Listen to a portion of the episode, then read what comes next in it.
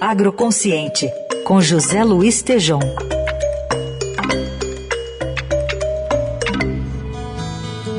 Oi, oi o trem, vem surgindo de trás das montanhas azuis, olha o trem.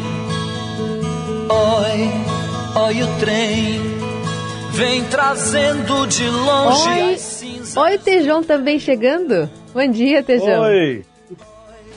Estamos chegando no trem. Tejão, conta pra gente sobre esse imbróglio todo envolvendo esse maior projeto ferroviário do país, o Ferrogrão, que está no centro de uma disputa bilionária. O que está acontecendo? É uma disputa e uma, um assunto antigo. O trem fica, o, o trem está parado na estação, viu? uh, precisamos chamar o Raul Seixas aí para fazer o trem andar. E olha, isso tem tudo a ver, principalmente agora. Uh, se você ouve, estamos aqui no Jornal da Eldorado, é impressionante a guerra interna, Carol, que a gente está mergulhado no país. Fundamento da, da liderança é você botar o inimigo do lado de fora. O Brasil não precisa de inimigo externo, a guerra interna é simplesmente gigantesca. Uh, uma ouvinte, ouvintes nossos, você me pediu para olhar esse assunto, eu fui. E olha, Carol, é uma, é uma, é uma, é uma encrenca danada.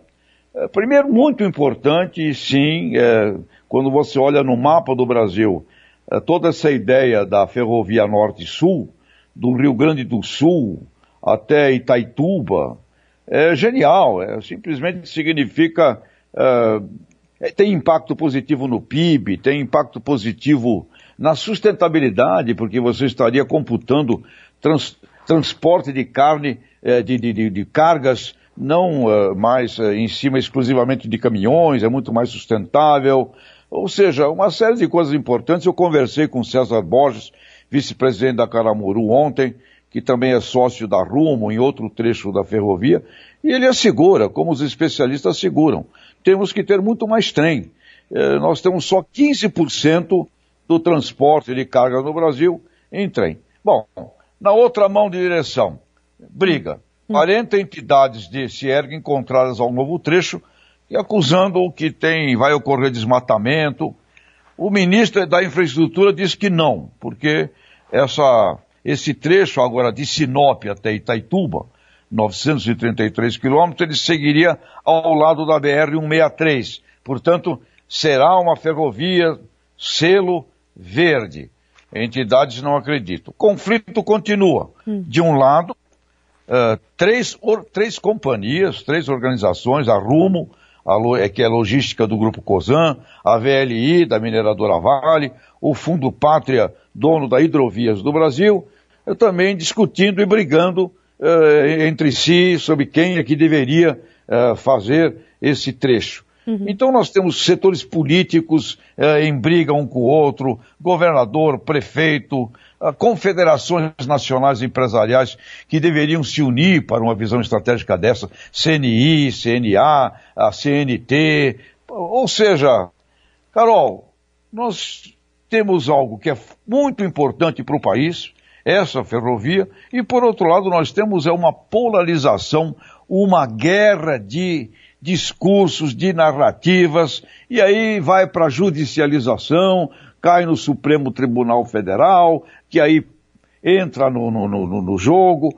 Ou seja, Carol, ferrogrão, eu te diria que onde tem país sem conciliação, estratégia de polarização, todo mundo briga, ninguém tem razão e ficamos olhando aí a ferrogrão que parece que não sai do papelão, viu, Carol? É um, é um, olha, é impressionante. Isso está acontecendo em tudo no nosso país. É. E eu não entendo como que as organizações não se reúnem. Por que, que não reúnem núcleos de estudo, meio ambiente? Chama Embrapa Meio Ambiente, chama a UFMG lá do nosso amigo Raoni, Rajão, outros especialistas, Exalc, coloca o pessoal para chegarmos a, uma, a, um bom senso. Então nós ficamos completamente é, jogados de um lado para o outro num, numa vala de polarização, de guerra interna no país. Essa guerra interna no Brasil tem que acabar porque não vai nos destruir. E até ferrogrão, fundamental, fica aí numa briga desgraçada, uh, uh, Carol. É, ia, ia, deixar, ia deixar a gente ficar dependente do, do transporte é, rodoviário, né?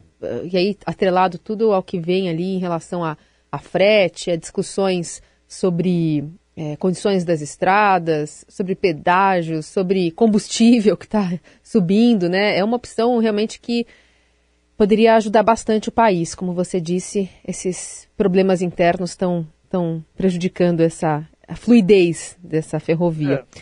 E eu agradeço Sem aqui dúvida, a Juliana. Carol. Oi? Carol, adoro os caminhoneiros, eu tenho um carinho imenso por caminhoneiros, mas não é esse, o ponto é, uma, é um modal Sim. importantíssimo opção, e os é, caminhões opção, continuarão né? trabalhando. Exato. Os caminhões continuarão, os caminhoneiros continuarão tendo seus trabalhos, mas é impressionante como uma coisa dessa no país e outra, Carol, Mato Grosso é o maior, o maior estado, a maior região do planeta Terra produtor de carne e grão.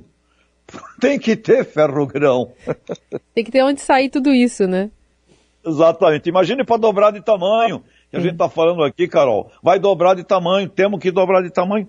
Tem que ter um negócio desse, é tão óbvio. E a gente fica em briga política, ideológica. É, é um, não tem conciliação. Tem que ter conciliação no país do Aravante, Carol.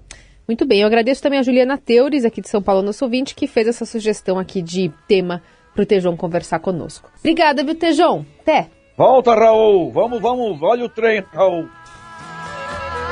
Quem vai partir? Pois o trem está chegando, está chegando na estação. É o trem das sete horas, é o último do sertão.